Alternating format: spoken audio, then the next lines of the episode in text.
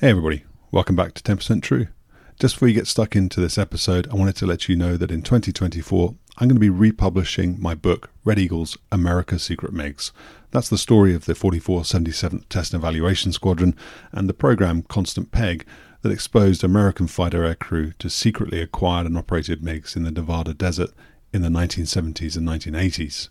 The book's been out of print for a while, it goes for crazy prices online but I'll be republishing as a softback exclusively through my website, 10percenttrue.com. If you're thinking about supporting the channel, you'd like to buy the book for yourself or even as a gift, please do go and place a pre order. I'll put a link in the description. All pre orders are going to be 25% off, and I'll make sure I personally inscribe and sign your copy for you. Anyway, I'll let you get back on with enjoying this episode. Take care.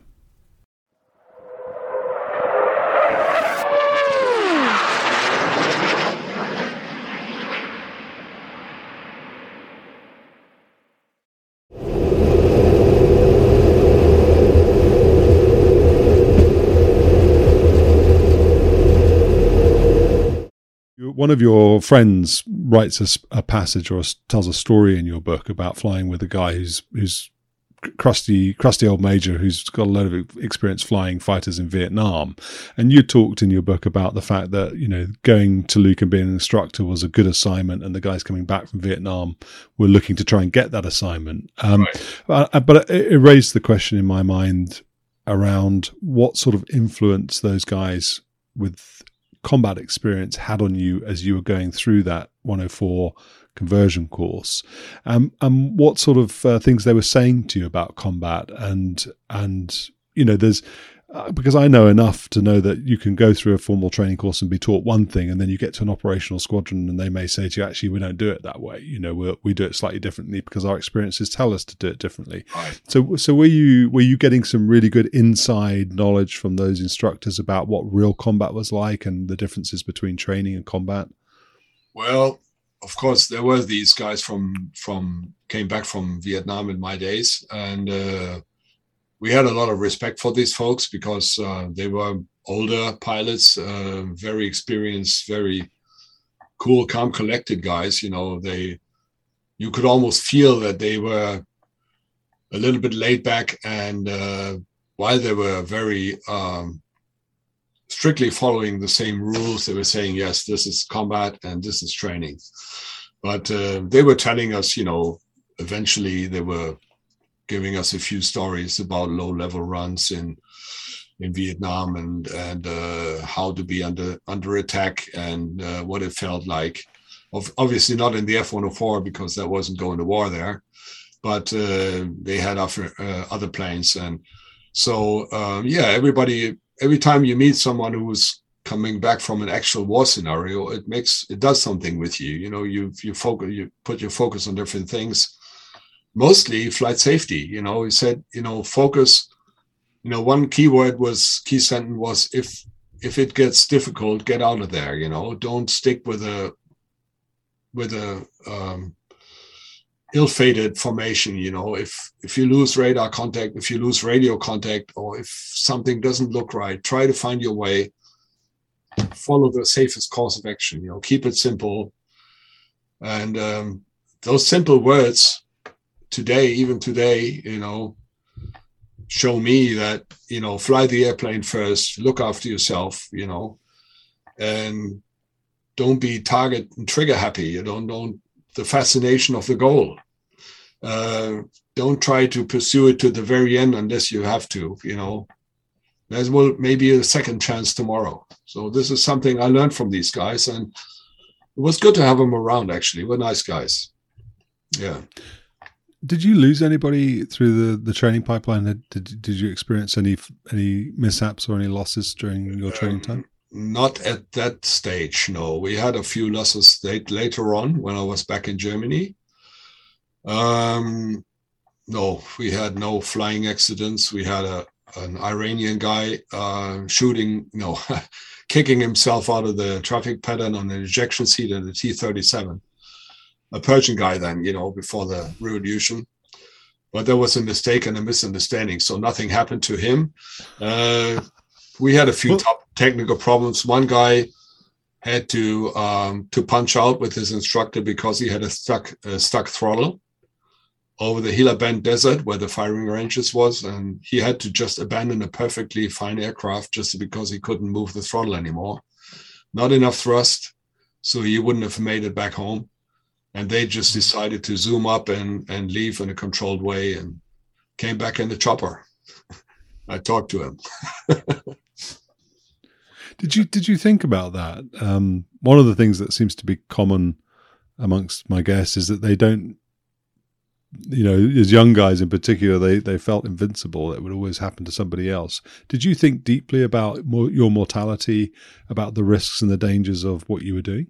Sometimes afterwards, yes. I have a few instances where I almost hit someone in training, um, even in the T thirty eight already, where um, a fellow pilot, a student pilot, misjudged his closure rate on a on a rejoin, a rejoin exercise. We were the lead aircraft, and he was coming in from behind, and uh, we just noticed he came in smoking like hell uh, with a closure rate impossible uh, to master, and he couldn't he couldn't fit in. So we all rolled out and just got the hell out of there because we before we hit hit each other. And one instance was um, later in um, night flying, it was already a tornado aircraft when I almost had hit another jet uh, because I misjudged my own closure rate rejoining this guy. So later afterwards, you think, oh, you, you could all be dead. And in the F-104, I had one instance where I unintentionally undercrossed an entire formation because my left-hand sleeve, the flight suit sleeve, was was um, catching was stuck with the, um, you know, this uh, metal uh, writing pad you have on your knee, and there's a there's a pencil holder with a with a little um, metal device, and this was um, catching on my left sleeve, and I was trying to get loose, and while I was doing this, I was in the clouds, undercrossing the entire formation without noticing it. And when I came up again, I was on the left side instead of the right side. So I could have killed everybody in the flight, including myself. So you say, "Wow, this is not it, not your day." Did you find that through through your flying career, those sorts of thoughts crept in more regularly? You know, well, more sort of contemplation. Well, the older you get, uh, and once you start having kids, you know, you start to be extra careful. But I have a friend who's also in my book. Uh, he lives across the street, and he says, "How can I put more safety in my flying? You know, just be aware of the risks." and do it step by step. You know, even though it's not an airliner, you have checklists and you can follow certain rules and regs. You don't have to do everything by heart. Um, try to be careful, you know, and if it doesn't look right, as I said, just get out before you hit the ground. And uh, this taught me a lot of stuff. And I think with more experience gained, um, you get more careful. The older you get, of course, uh, I think it's a normal thing. You make progress also, and the the people have never uh, who have never um, uh, felt that way. They paid a high price. We had accidents. Uh, guys, you know, that never came back and uh, wanted to do that extra turn, wanted to do that extra tight turn on the display, and and they just crashed. Hmm. So happened. So tell us about the graduation ceremony then from F104s and, and the guests you invited. Yes, uh, F104 uh, graduation ceremony is a very formal, big deal in the United States Air Force. You know, with the flags and everything, and there's a speaker, and uh, um, you know the audience, ladies. You know, all the all the instructors, relatives, and we invited Mr. Tony LeVier, who is the senior starfighter. He is he's a big shot from Lockheed, who probably flew all the up to then all the important planes Lockheed ever built. And uh, this gentleman came up, and we were absolutely flattered to have him. And uh, he was addressing us like normal buddies, you know, uh, fellow test pilots, and very friendly, very down to earth man talking about his own previous experience and complimenting us on being uh, starfighter pilots now. And he personally signed all uh, starfighter Machbuster do- uh, documents, you know, that we got to hang on the wall, little uh, ceremony, and um, everybody had a Magnum number, personal number that we got, and everybody in the world has that document signed by Mr. LeVier. So uh, it was a proud moment. I mean, I was very happy to meet this gentleman, and um, yeah, I was um, overwhelmed to see him in the in this uh, in this context. You know, on our graduation day. Did you yeah. did you go through? Did you go to Mach 2 then during training? Yes, it's part of the program. Okay. Uh, the Mach 2 ride is, um, you know, basically Mach 2 flying at Mach 2 It doesn't make much sense uh, in a tactical environment. You know, it may may may be okay, but generally, it, you burn all the gas you have. Uh, you have a few minutes left until you go got to go back to base. But to learn the um, the flight characteristics, of course, you you're going up to Mach 2, Mach 1, and Mach 2, and you learn uh, what it does to the plane, how it handles, and what indications you have in the cockpit. Hmm. And that means uh, the instructor, together with you, goes through a thorough briefing, and he shows you, yes, um, after the transition of Mach 1, you will have very little um, noise in the cockpit. Uh, you won't hear any bang or noise once you uh, transit the sound barrier, but you will uh, you have a slight um, pitch up and down indication and the vertical velocity indicator, and then some flickering of the airspeed gauges. But then you just go through, and the airplane handles beautifully. It reacts smoothly, and as, as you uh, approach Mach 2, there's um, a technical thing happening in the F104, which is called the T2 reset. Um, there will be a slow light coming on because the uh, air intake is only designed to take a certain pre- uh, pressure and temperature. Uh, so you you could technically go faster, but you have to slow down to stay below Mach 2. And the two T2 reset is a feature that increases your engine RPM by a couple of percent to make up for the lower air density because of the uh, the higher temperature in the intake. So to give the airplane uh, to to give the engine a bit more thrust at that level, uh, increase from 100 to 104 percent RPM. That's it. So that's the F104 J79 feature. Did you also invite I thought you had, uh, maybe I'm misremembering, but I thought you had invited to your graduation ceremony a German speaker who flew in and am I misremembering this? Where was it? Was it Willy Messerschmitt or someone oh, like that? Oh, I know what you mean. No, this was a comrade of mine. Uh, this was a oh. guy uh, who graduated some seven years early. Yes, okay. uh, Mr. Messerschmitt himself, the Yoda, Yoda of German aeronautics. yeah, he came and um, the way he described it, I loved it. He they they secretly invited this guy, and he was of course getting his VIP treatment from the United States Air Force. You know, they limousine service to the bachelor officers' quarters and everything. And this this gentleman, um, I think he uh, he did a long lecture about World War II aircraft industry in Germany. which must have been fun. So, but I wasn't there, unfortunately. I, I only heard it from my friend. Okay. So I mis I misremembered. Okay. Yeah, yeah. Messer, Messerschmitt. We haven't we haven't talked then. So you're you're at a point in your um, F104 career then where you're about to go back to Germany, and we haven't really talked about uh, Marine Fliegels. I'm, I don't speak German, so hopefully the the um, pronunciation is not wrong there, but German right. German Marine Air Force equivalent. Um, what what? But you, and you have already hinted at what the mission was because you talked about low level, you know, looking for ships and, and, and low level aircraft. But what was then the intention behind having those four squadrons of F 104s? What, what was your area of operation?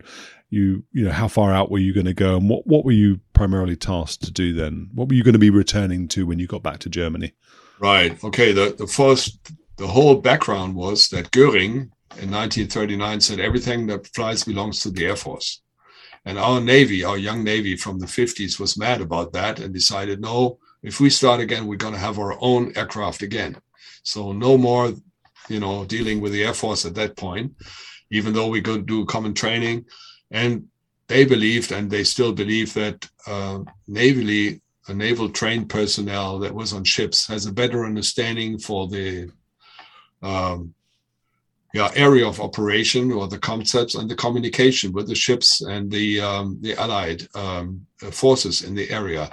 Now you ask where we did uh, where did we fly? We were mostly operating in the Baltic Sea in the western part of the Baltic Sea, around Denmark, and of course in part of the North Sea. So, talking Starfighter range, uh, we could go to east of Bornholm Island, which was uh, Danish island in the Baltic, um, going to with external tanks uh, in the neighborhood of Kaliningrad, and then uh, return uh, low level back to Germany, or uh, patrol along the uh, Danish Straits, check for traffic there, and um, basically um, continue on to the North Sea coast, where there's also ships maybe approaching or coming over from the north of Denmark. So uh, 80% of our work was done over water. Mm. And our bases were so close uh, to the Iron Curtain that I would say literally within five to 10 minutes, we were over international waters, but very close to East Germany and Poland. And it was like a, a fish pond full of uh, NATO and Warsaw Pact planes and ships. It was fun. So, uh, yeah. So, so what? Um, what were you going to be doing then? You were so in in in in the peacetime environs of the Cold War. You were going out over the sea looking for Russian vessels or yes. you know, Soviet Soviet vessels, and then what would you do? Well, imagine this was before satellite and GPS, right? So our headquarters, um, which was assigned to NATO, which was the German Fleet Command in the area of Kiel, northern Germany, they told us, okay, guys, do surveillance of uh, possible mine laying uh, forces in the Baltic. So we went out with this very basic uh, general task of surveillance, uh, no more details, so we could decide where exactly we wanted to go and how we wanted to set it up. And depending on the weather conditions, could we fly low level to 200 feet or would we have to go up to a thousand or something?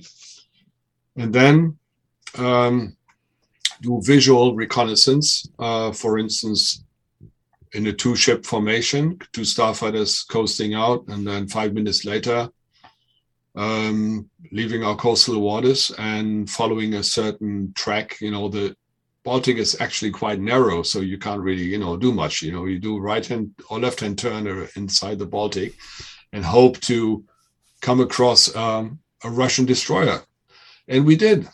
So there were Russian destroyers, there were minesweepers from the from the East Germans, there were four engine bombers humming around. There were uh, actually surface forces of all kind, even NATO, you know, unannounced. You know, you, you saw your own chips.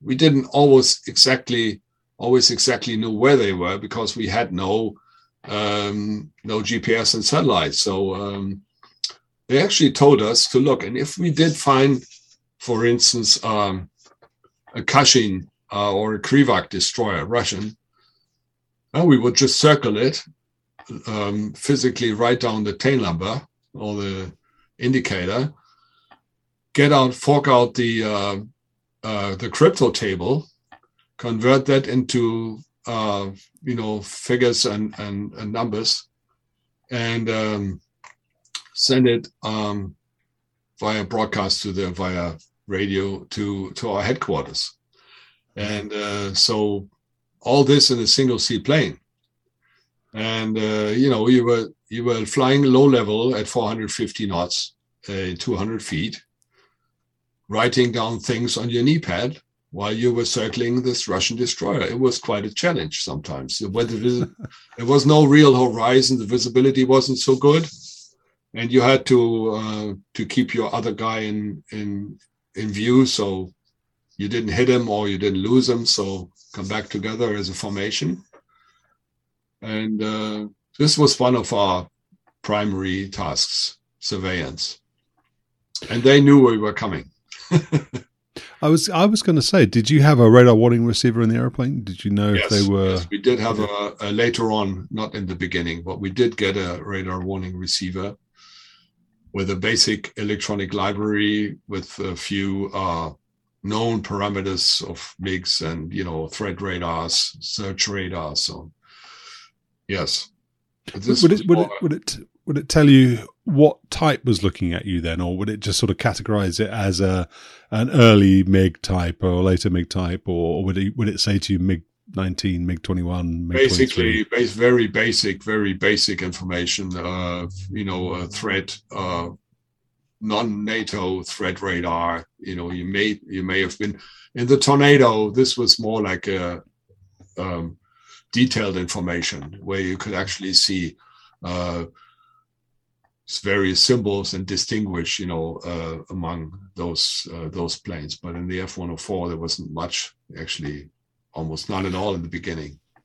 So, so you kind of know you were you were if you saw a surface contact on your radar and you and you approached it and you started receiving radar warning indications, you would you would know it wasn't a NATO vessel, but you wouldn't necessarily know what.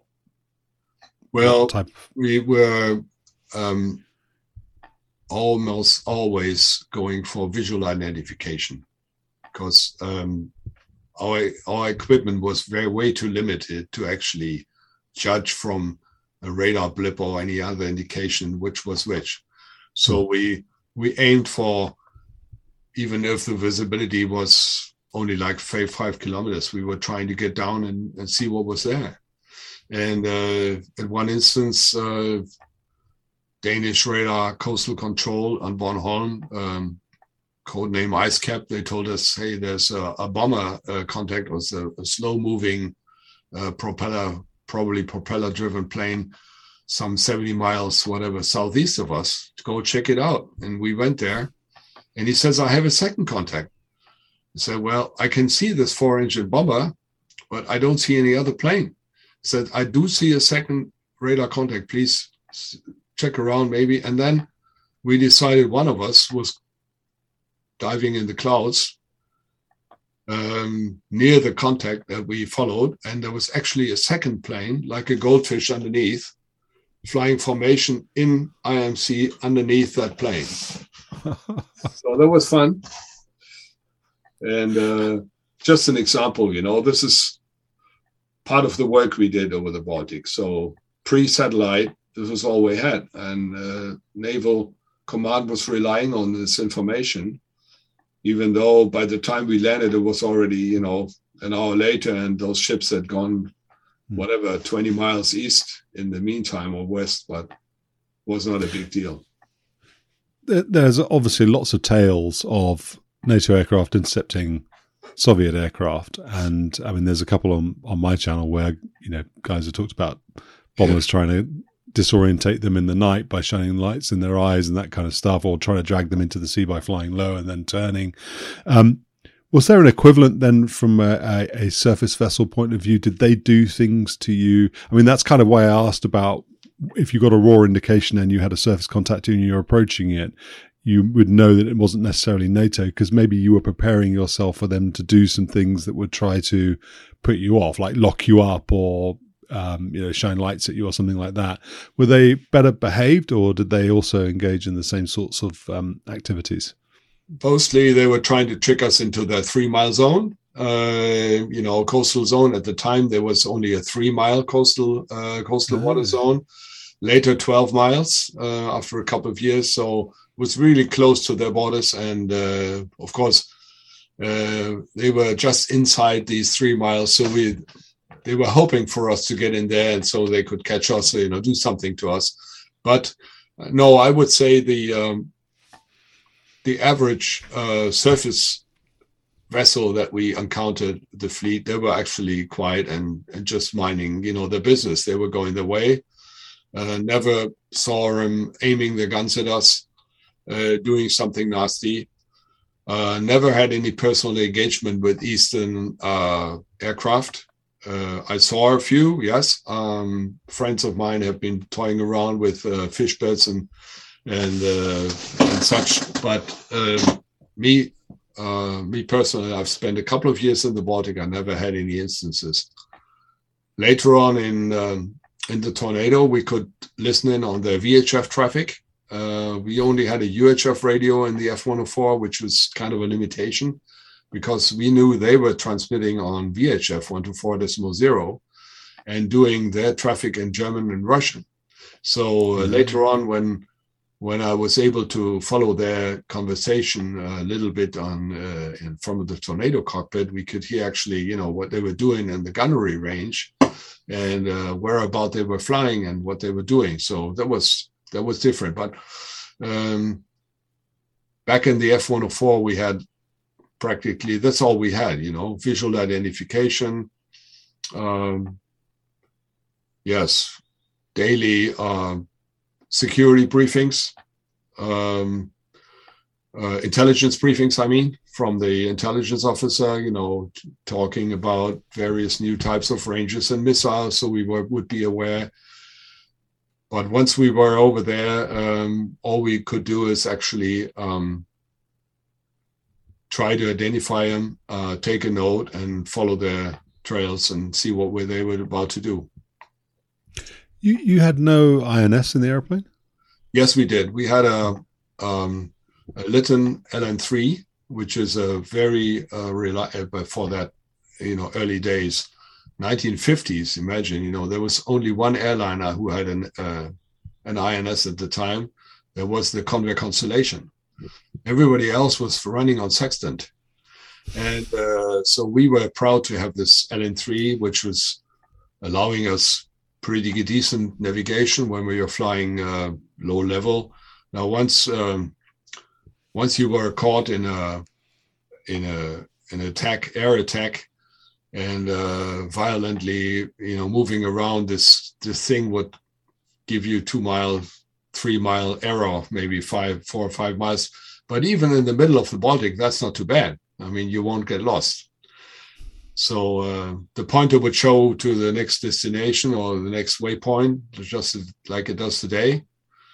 We had a mechanical box with uh, kind of cogs, plastic uh, cogs with clipped, uh, uh, clipped in a sequence. So every waypoint had a different um, um little kind of a tooth uh, in there, and uh, you had 12 stations, rotary dial.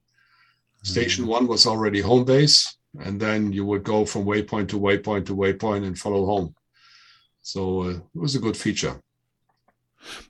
So I- am curious then around a couple of things that you've just just referenced. But so if I start start unpacking them by the the order in which you said them, so you talked about having the daily intelligence briefings. And one of the questions I wanted to uh, go uh, to ask you to put to you was how much you knew about Russian equipment and Russian capabilities and Russian training. It's interesting. You get a broad, I get a broad spectrum of answers when I ask that question of Cold War fighter pilots. I mean, I remember talking to Mike Scott, who was flying the F 4 at Seymour Johnson around the time you were flying the F 104.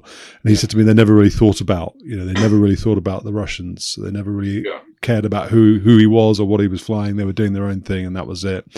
Did you, because of the proximity, I guess, physical, geographic proximity between us and you and the, the Russians, these Germans. Did you care more about that? Was that a more pressing thing on your mind to understand who he was, what he had, and what he could do with it? I think it was a prime importance uh, thing. Uh, we needed to know what they were actually, actually capable of doing, and our intelligence was was uh, putting great effort into uh, teaching us and um, giving us furnishing the latest material about their weapons we had uh, black and white um, reconnaissance photos from our photo wing. We had one of these, um, one of one of the two naval air wings that we had had one uh, reconnaissance squadron with photo equipment, high resolution uh, photo equipment with excellent photos, with close-up shots of all the weapons, 30 millimeter guns, uh, of the radar of the uh, rocket launchers that they had. So we, we knew pretty much what was going on. We knew the weapon weapon ranges. We knew the coastal radar. Uh, we knew the coastal um, the capability of their uh, coastal guns. So we said like uh, we would be safe be below 140 knots, uh, 40 feet, approaching the coastline, something like that, to give you an idea. But this is, of course, in the early 80s, late, late 70s. So um, a very early uh, stage where no satellite and no no GPS was around. so and head-on firing missiles were only just introduced. So I would say um, the equipment was pretty much known to us, whereas the uh, the tactics uh, we only had uh, limited information because we never met any pilot from there. No defect defected uh, soldier came to Western Germany. Funny enough, at the uh, German officer school in Fürstenfeldbruck, where I had my initial screening, they were regularly uh, receiving the East German Air Force magazine. And uh, so I could actually, you know, openly uh, read about their their expressions, their tactics. You know, they had different expressions for the same things that we did. And one thing I noticed from the start was, first of all, they didn't fly as much as we did. Like we did over 200 hours a year. I did 250 my first year approximately, which was a lot by NATO standards even then. Um, those guys were flying maybe twice a week, and uh, they had they prepared every ride on the ground by marching in the snow with signs held high. You know, I'm I'm the leader on the left. Now we're doing a left turn. They were all marching left. Now here's the target, and they had to do a full medical checkup before the flight. They got they had to do extra sports and you name it. So it was a totally different way of um, flying. And in the meantime, um, I made friends with an F, uh, sorry, with a MiG 21 pilot who told me exactly, which is also in the book, told me exactly how they prepared their missions and how limited their uh, options were as a pilot to decide anything in the cockpit for themselves. So they were actually guided to the very last moment, to the very last instant of the fight, directly to the plane, and then they were giving firing clearance, so to speak. So it was nothing like us. You know, we had a full range of weapons available. We could decide where to go. We did our own mission briefing. We decided when to engage. We had our rules of engagement. Yes, NATO rules of engagement were the same but uh, a great liberty in deciding when and what to do. So a total difference of uh, uh, system on both sides. This is as much we knew. We knew. do, do you think these days, of course, the uh, you know, the VKS, the Russian, you know, the new version of the VVS, the Russian Air Force has been exposed in Ukraine for well, let's let's put it differently. Um, I think the West has clearly overestimated the capabilities of the Russian Air Force based on yeah. what we've seen happening in Ukraine. Do you think that through the Cold War, from a uh, Kriegsmarine, from a, a German flyer's point of view, that there was also overestimation of what the threat was, what the the Soviet, East German, Russian air threat was. Uh, looking back on it, do you think that's a possibility? Well, probably yes. We we all thought it's a massive uh, um, amount of weapons aimed us at us, you know, and we knew from our intelligence and from open sources that on both sides it was just a tremendous amount of weapons of all kinds, nuclear and conventional weapons. And we knew that these uh, Eastern forces, especially the Air Force, was under constant alert. Uh, they had no time off. They were living on base. Um, they were expected to be there 24 hours a day, um, no holidays, no guarantee, nothing guaranteed actually, constantly on duty.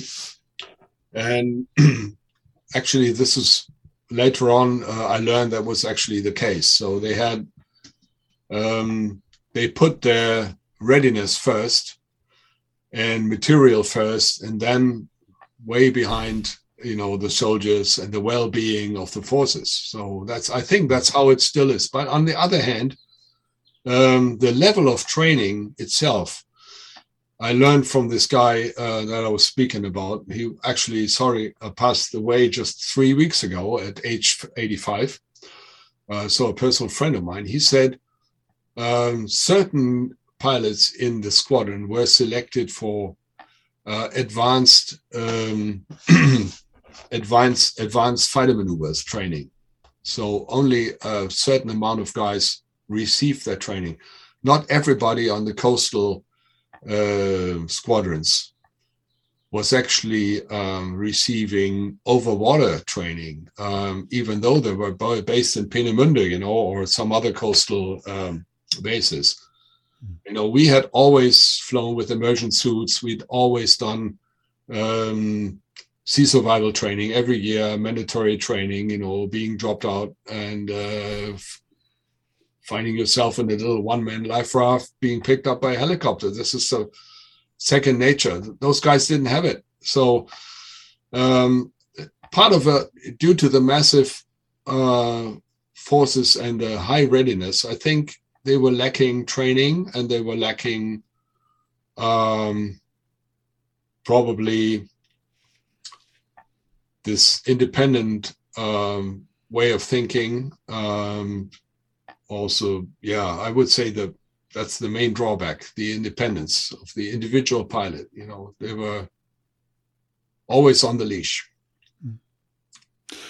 You you talked earlier, Rolf, about the Cormorant, the anti-ship or the anti-surface missile, um, and I was wondering if you could describe a little bit about that, and and maybe talk about you know, you've just referenced the fact that the Eastern Bloc countries were going to be coming at us in volume um, with not necessarily a technical advantage, whereas uh, you know Western philosophy and doctrine or NATO doctrine was to have more capable but fewer in number.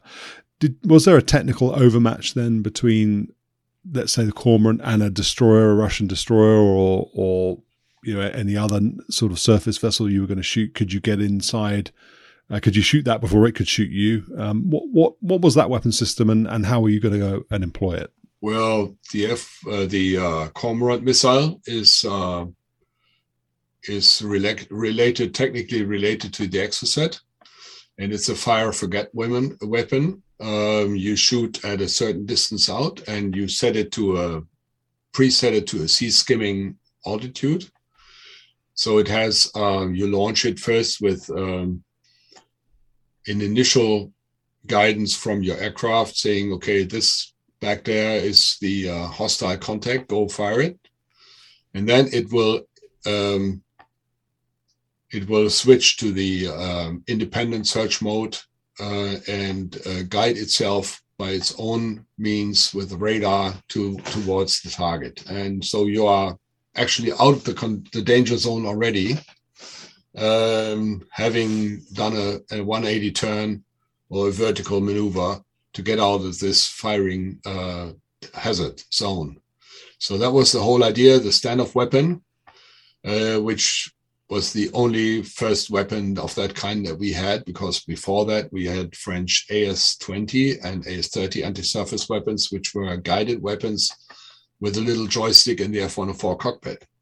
Mm-hmm. And that was a very, very difficult thing to handle. And we only did this in exercise. I never fired a live uh, weapon onto a target like some of us did. Um, you know, some of the more senior pilots, because these weapons were terribly expensive. I mean, live firing an exocet, I mean, sorry, a, a cormorant missile meant something, you know. Uh, they were flown, shipped to Italy, and then went to the Mediterranean and fired this onto a Leander class or whatever, uh, and then try to sink that. And I met this gentleman who also lives in my neighborhood now, and he says he he was absolutely uh, devastated by the amount of damage that one exocet or uh, rather a Cormorant missile can do to a to a single surface uh, plane. Actually uh, incredible uh, damage. So yeah, this was our best defense and uh, our best attack uh, um, weapon that we had, uh, the most expensive one. And the most modern one that we kept also on the Tornado. So we went one to one from Cormoran Starfighter to Cormoran Tornado, and it's a pure naval weapon. The Air Force didn't have it. In turn, we didn't have their nuclear weapons. We didn't have nuclear weapons at all. No nuclear weapons training in the Navy. Um, and we felt quite comfortable with the Cormoran in case of a armed conflict to be able to fire it and get away. What would you do? Would you come in high? And no, uh, we actually come in at 100 feet or 200 feet and then just, uh, you know, acquire it with radar, um, point it to the direction, uh, launch the weapon, and the weapon would pick up, you know, after a certain time, follow uh, by its own guidance, like like a, an air um, so air-to-air weapon, basically the same procedure, follow um, the uh, radar structure and then destroy it. Is it still current, the Cormorant? Is it still in use? Yeah, yeah, it is. Okay, okay. So, so um, that was the other question I was going to ask you was whether um, you would fly the whole profile low level. You talked about going in the weather 100 feet, 540 knots out over the sea. Yes. Um, you know, sing, single pilot operations in that environment very tricky. And I just sort of wondered why you wouldn't sort of start at a medium altitude and then work your way down once you found something you were interested in. Well, the the basic problem is once you're at medium altitude, you are being detected earlier, and uh, you know radar, even though it was uh, not quite as the same state of the art that we have today, they would definitely pick you up. Whereas at uh, 100 or 200 feet, you had a chance to escape or to to show up undetected, and uh, especially with a force of say four, six, eight planes, you know, and then spread out and uh, you know 9,000 feet apart. And silent, you know, no radio transmissions show up at very low level. And that was probably the main advantage, you know, the little starfighter with a low frontal exposure, um, very low radar signature, small radar signature, uh, coming from the sun or, you know, coming from the low level, it was an excellent means of, you know, uh, intrusion. And uh, yes, of course, if you had a, if you were coming in on a high low high profile for fuel saving that was a different story but you had to go into the target area way before in low level in order to achieve anything so, so what can you what can you see at low level on on that radar then i mean how far out would it be searching would it be 20 40 80 miles yeah, how far out yeah. were you expecting to see a, a, a surface contact i mean uh, yes you have a, a, a 30 100 uh, uh, 300 mile plus range but that doesn't make make any sense you know you know within the the frames of the um, the Baltic, which is really narrow, as I say, you know, it's like a bathtub. You fly in there, and you're looking in the in the 20 mile range, and uh, and you see a blip, and uh, if you have a certain sea state, uh, which is not too too heavy, then you will definitely make out something. And this uh, radar declutter declutter function will show you something. Even in a mode of 1960s 70s monochrome radar you will be able to make out something. And if, if you if you see something suspicious and it's not an island or a, a lighthouse you will go there and check it out and that's what we did could, could you could you end up chasing your own tail a lot then because you you said earlier that other nato vessels would be there unannounced. Were there days where you fly out and, and actually you would just end up, you know, sort of um, investigating NATO ships? And, oh yeah, yeah. We we investigated, kind of uh, attacked the wrong ships. That happened. Yeah, we uh, you know we ended up. We thought it was like a Russian or Polish uh, surface vessel, but in fact it was a German one, or uh, uh, whatever came across. And we all had a good laugh, you know, because we were able we were allowed to do random attacks on our own ships. Yeah. Uh, we had to be careful though with Warsaw Pact ships. We, you know, we're not allowed to directly bounce them, overfly them, you know, so low that the superstructure was in danger or that would we feel uh, endangered by us. So that was not common. But uh, yes, our own ships, we would go as low as fast as we could. What was what was the allowable distance then, or separation between you and a Warsaw Pact vessel? How close could you get to it? There was not a like a legal limit, like a mile or so. No, we we we would keep uh, clear, and uh, but we had to go close enough to actually read the tail number or the Hmm. name, and uh, well, that means you're inside a mile and you're actually flying by, and uh, in peacetime, you know, that's it's okay. There's not much really. You you have to, you know, you're not prepared for a immediate attack from that ship, and I would say uh, most of us just went by, uh, looked patiently where where's the traffic, try to to see what it is. You could you te- could tell from a distance what approximately it was. Was it a you know a Russian or was it a minesweeper or whatever, and then uh, figure out what it was, take a note, and then leave again. You know, not not harass it. Not harass it. No, no. Very very gentlemanly. Well, it's still you know it's it's open water and it's uh, you know it's it's Warsaw. It was cold time, uh, Cold War times, so. Uh, you never knew exactly what was happening, and we knew the um, the fighter forces on the eastern side were armed, so the, the planes were armed, whereas we are we were flying unarmed on Hmm. practice missions. So we would never allow anyone to come into our six o'clock. Yeah. Did you ever? You, you said you never tangled with any fighters, but did, but but as a community, did you ever get bounced by any guys? Did did did any in response to you or your colleagues investigating a surface vessel? Did anybody ever come up and intercept you? Yes, uh, friends of mine um, reported uh, fitters and fencers, you know, coming up and playing with them, and uh, uh, there were also the um, the odd MiG 21s that came by, but they mostly flew in in very quiet formations somewhere east or westbound, and never seemed to to uh, to leave their their prescribed flight plan and tracks. Hmm. So. Um, I, t- I spoke to one Air Force lieutenant colonel who lives not far away. He's still he's still alive, and he was the um, the only one that got a, uh, um, twenty one into his uh, his gun sight in a Phantom, and that caused a lot of uh, of course a lot of attention with higher headquarters with brass. They say, how is this possible, and why didn't they react? Because he he found himself. Uh, behind two uh, East German um, um, MiG 21s and uh, said, okay, why not do a barrel roll and see if they, they do anything, you know?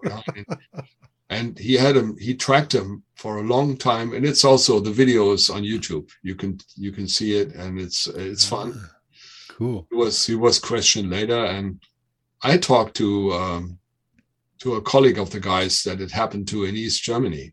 And he said, well, we were not actually told to, we were state, we were, we, our rules of engagement were to stay calm and just follow our flight plan, you know, not react and uh, don't start any fighting with these guys. So that's why they never did anything. So this is one instance as well documented, documented, and it's it's it's in the net. Uh, it was so there's something that happened in the Baltic. I'll have a look. I'll see if I, if I find it. I'll put it. Yeah, I can the send you the link. So Oh yeah. Okay. Awesome. no Okay. problem. I'd love to see it. Yeah. So, so I, I, I will um, show even more my ignorance of maritime operations of, of naval warfare. But, but uh, is there an equivalent, uh, a navy equivalent of AWACS? I mean, was there some kind of surface-based maritime radar that swept the North Sea or the Baltic or whatever, and that would allow you to be vectored into to investigate a service contact in a sort of a mission-controlled way? Yes, there is. Within the, within the small theater of operations that I was mentioning, the Baltic is really the part that we actually talk to. It's a very small area, and we had a Danish coastal radar station uh, on Bornholm Island, which is right in the middle of the western part of the Baltic, uh, between all the various uh, borders with uh, East Germany and Russia and so on, Poland. And uh, they had excellent radar capabilities, and they could actually track down to low level the airplanes, and of course high level with the Danish Air Force and German Air Force that did the different, uh, you know, fighter tasks that we did not do. But uh, AWACS, um, yes, uh, was already starting then. Of course, was already around. Uh, but we, as Navy pilots, then did not use AWACS. It was our area of operations was really limited, and uh, what we used was information from our own naval headquarters and from the Danish radar stations. That was pretty much it. But but would they do that role for for surface vessels? Um, you know, did you because you you've talked about not going in at medium altitude because the detection range means that they'll see you first. You don't want that.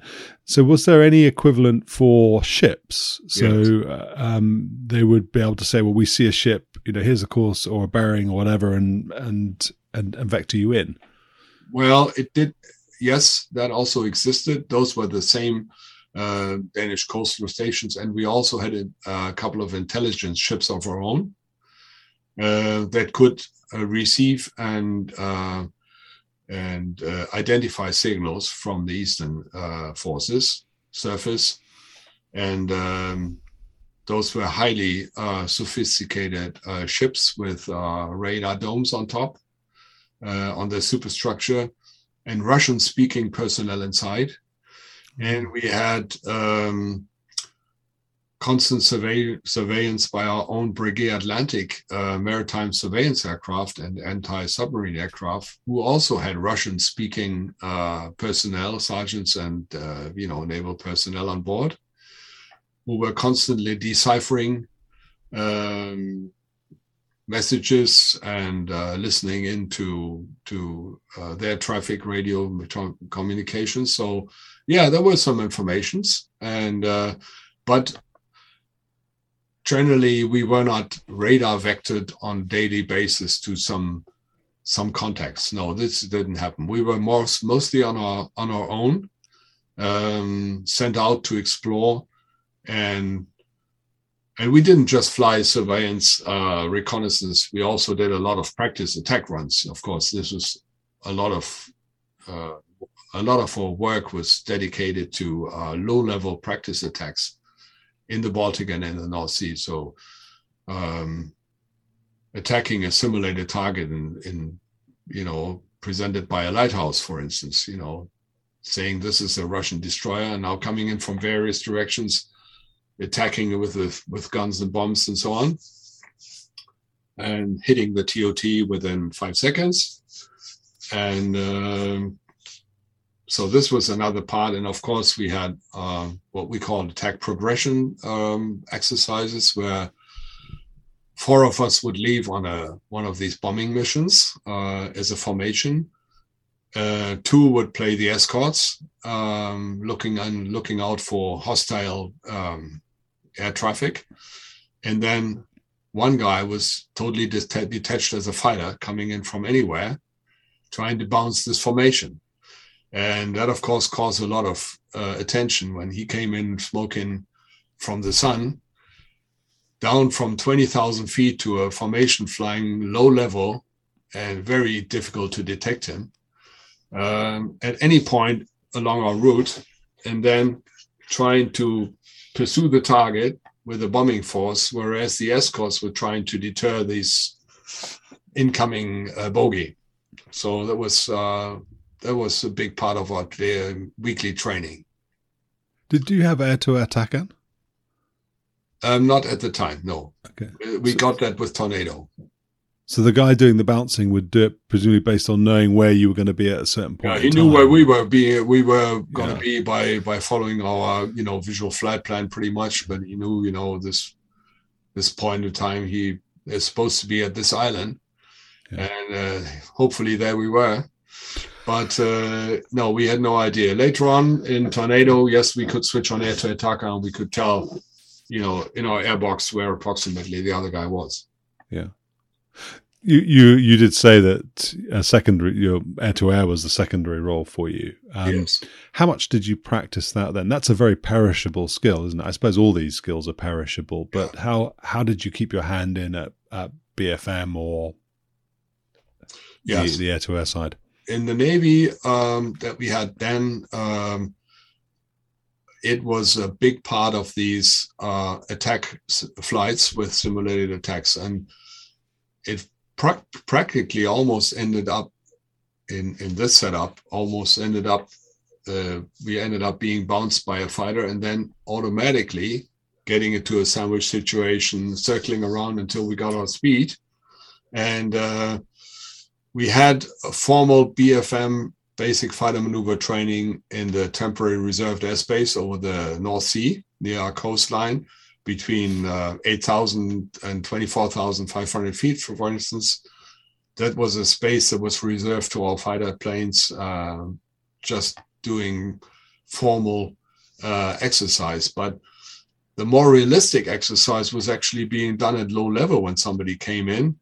And uh, with a lot of overtake, uh, you were already going 540 knots and he was going 600 knots. And then the fight was developing. You know, he was trying to get behind number five, and number six was trying to get behind him. And uh, everybody was yelling and shouting and break left and do this and do that and accelerate and bogey is here and bandit is there. And uh, obviously, there comes a point where, with the limited air-to-air capability of the F-104 and in a similar aircraft setup with two F-104s fighting each other, it won't take very long until one guy is out of energy and has to knock off the fight. Hmm. Because you don't want to go way below 300 knots and you fall out of the sky. Well, what was the what was the game plan, the BFM game plan then for an F one hundred four? You you would where where were you strong then? Uh, instantaneous turn rate, uh, to uh, speed. yes, um, acceleration. I mean, our our our emphasis as a Navy pilot was basically attack and evade if you can. You know, low on the deck, unload, extend, go down to 50 feet, plug in the afterburner, and get get the hell out of there. Because once you got into a serious fight with a dissimilar aircraft, say a MiG 21, who has got all the advantages, you know, a trained fighter pilot on the stick, a very good aircraft with better turning capability, you're dead from the start. So what we tried is uh, F-104 training um, was keep up with the basic fighter maneuvers, which means defensive turns, um, avoiding avoiding all dangerous uh, low speed and uh, high aspect ratio uh, uh situations, trying to um, manage our energy uh, within the limits of the F-104 Starfighter. This means can trade speed for altitude, try, try to get into his turning plane by pulling high, getting down, do a high deflection gunshot, um, try to launch that uh, missile um, at the proper speed and the proper point. And um, so basically whatever other fight has been done since Immelmann. And uh, so the, the fight, the rules haven't really changed. It's only that various planes, different planes have different capabilities. And the F-104's uh, drawback was really the poor turning capability. And that was really, I mean, even today, uh, you ask yourself, why did they select a plane uh, that was um, so bad in uh, in that respect? you know, because mm. any subsonic uh, plane on the right day, the right person on the controls would kill you. Mm.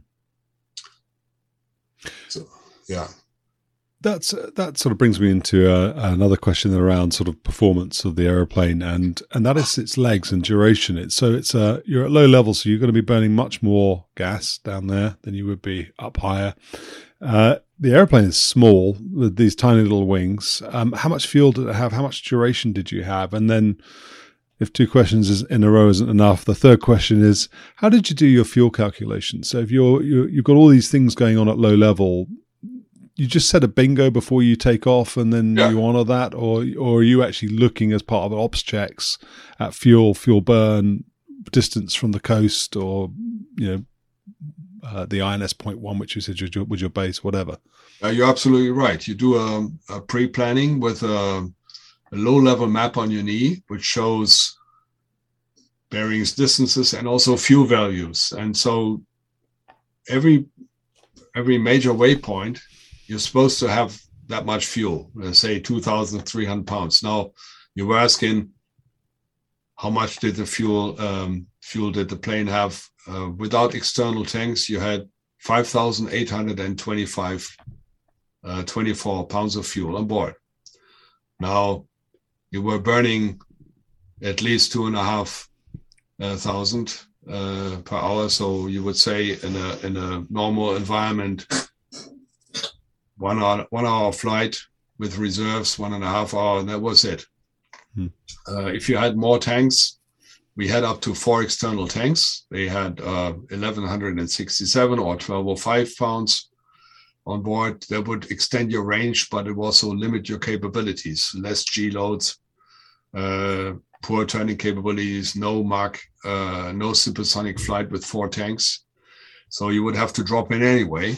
And uh, yes, so on a on a routine basis, you would figure out your flight plan and have fixed values of um, minimum fuel on every waypoint that you were supposed to have. And if you went below that, you went straight home. If you if you hit it, you were bingo, and you you declared bingo to the rest of the flight and said, "I'm bingo. I'm going home."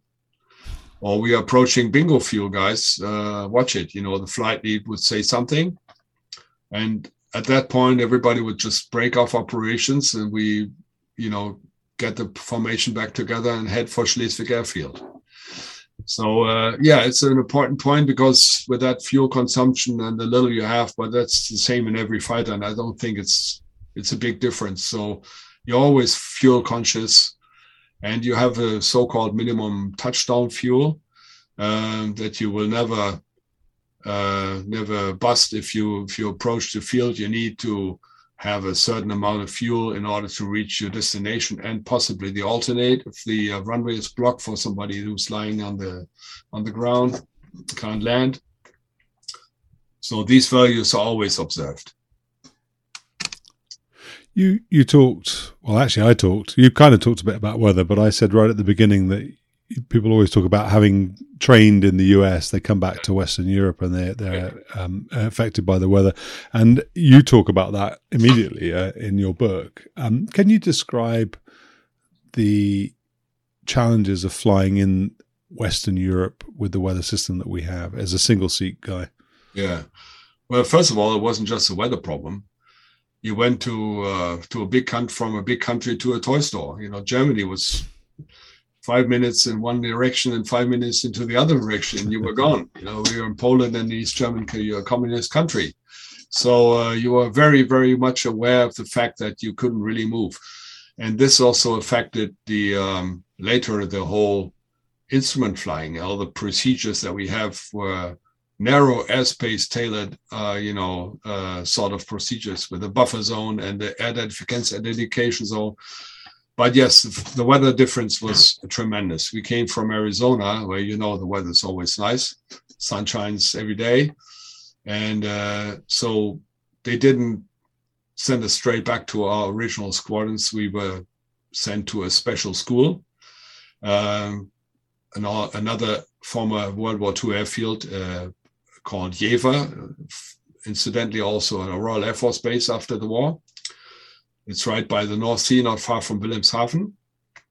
And uh, the only purpose for us there was to learn uh, to fly under instrument conditions in the real poor weather. So we were we were lucky. We were in 1978, 79 was the worst winter winter conditions in Europe then. You know, heavy heavy snowfall and uh, a lot of lot of gusts and everything. So we were what we did is mostly um, start off single ship, uh, shoot approaches in almost every available airbase around, do uh, PAR approaches, uh, GCA approaches, uh, climb out again, next base, and so on until we ran out of fuel and came back home. The next night, we probably did it as uh, two ship, and one guy was a lead, and the other guy was obviously the wingman.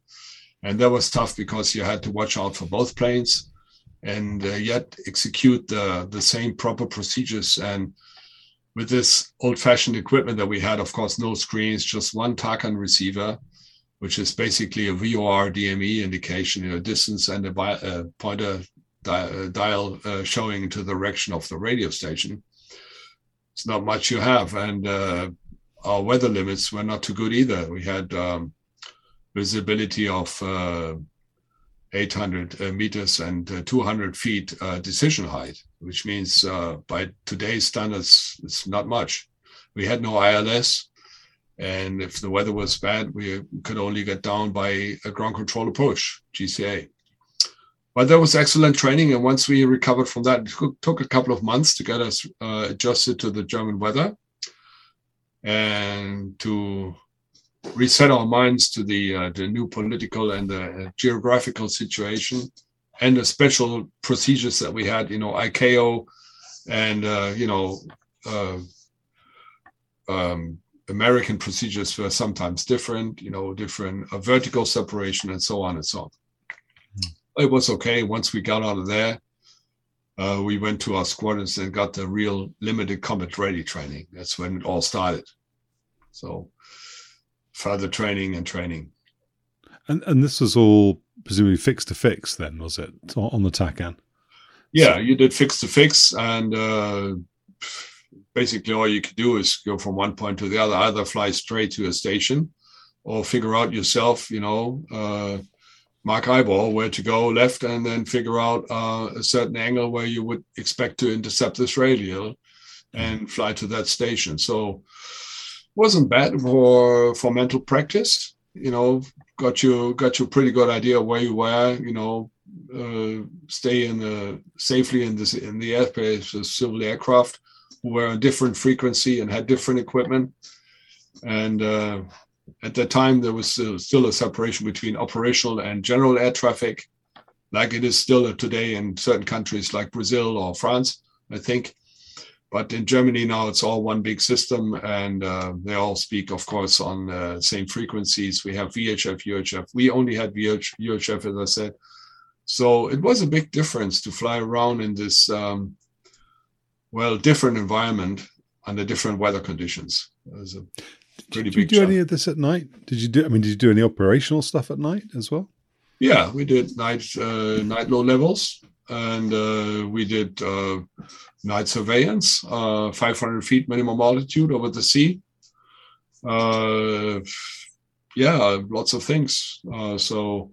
And you're just yeah. doing that on the on the so you've got a Radalt that's just going to beat exactly, go yeah, below 500 feet. The Radalt was our main tool, of course, um, for all the level flying, set to a safety altitude of minus 10%, you know, so a buzzer would come on or light would come on and saying, "Hey guys, you know, watch out." Uh, but uh, yeah, the development of the radar altimeter meant a lot, and it was really the best tool that we had. Later on with autopilot, but not in the Starfighter. You, you, I suppose you wouldn't really need any kind of autopilot if your duration is only an hour and a half. Anyway, yeah, so. you use it. You did use it for high level uh, flying to Sardinia or somewhere to France. You know, if you wanted to put the plane somewhere, yes, it was boring at twenty five thousand feet to fly by hand, and you rather look outside. And well, it was a very basic autopilot that could, uh, you know, hold your altitude and direction, not the speed, not the approach mode, nothing. So. Mm. Uh, was different from today. And I, I, suppose we're sort of drawing to a close, but but sort of final question that I'm thinking of right now, at least, because I always say final question, and then I think of another one. But did you uh, you didn't at that time have any air to air refueling capability? I know that they introduced it on later starfighters. Did the did you guys ever get that capability, air to air refueling? No, the US starfighters did have it. There's even a movie uh, uh, out uh, showing some Hollywood movie with uh, starfighter refueling, but we never had it, and we only got it in the tornado. So we had to stick with what we had in the tanks. What what would be you know if, if you were going to tell one story about flying the F one hundred four? I put I'm putting you on the spot, but if you were to tell one story about flying the F one hundred four to somebody, what what story would you tell, or what or what memory would you share? Well, my most memorable flight was obviously my last cross country to Iceland. When uh, when I, I stopped, we we we were two aircraft uh, flying from Schleswig Naval Air Station, where we were stationed, to Lossiemouth in Scotland, and uh, Lossiemouth did refueling and then hopped over low level to Iceland, which was a long stretch over water, no radio contact. We had no HF. We had our immersion suit on, and you know pretty lonely out there. And so all we had a flight plan and we knew people would probably look for us if we were not showing up on time.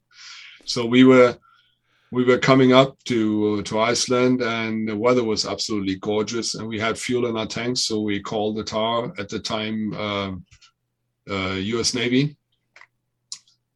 Say hey you know uh, we'll just uh, do some sightseeing. We'll be back later. And uh, So we went to the glaciers and we shot our photos and everything. And then we landed and spent the weekend. That was the whole primary aim was the navigation part and just do some sightseeing. So we rented a car and looked at Iceland. And, Monday morning, I was starting up uh, the Starfighter and the oil level light came on. So it was totally dry. There was no oil whatsoever in the whole engine. And uh, we said, how could this be? And the guy uh, loosened a few screws on the on the outside, and he found uh, pretty much uh, uh after a few moments he found the uh, the answer was one of the main the the tank the um, the hose from the main oil tank to the engine was leaking.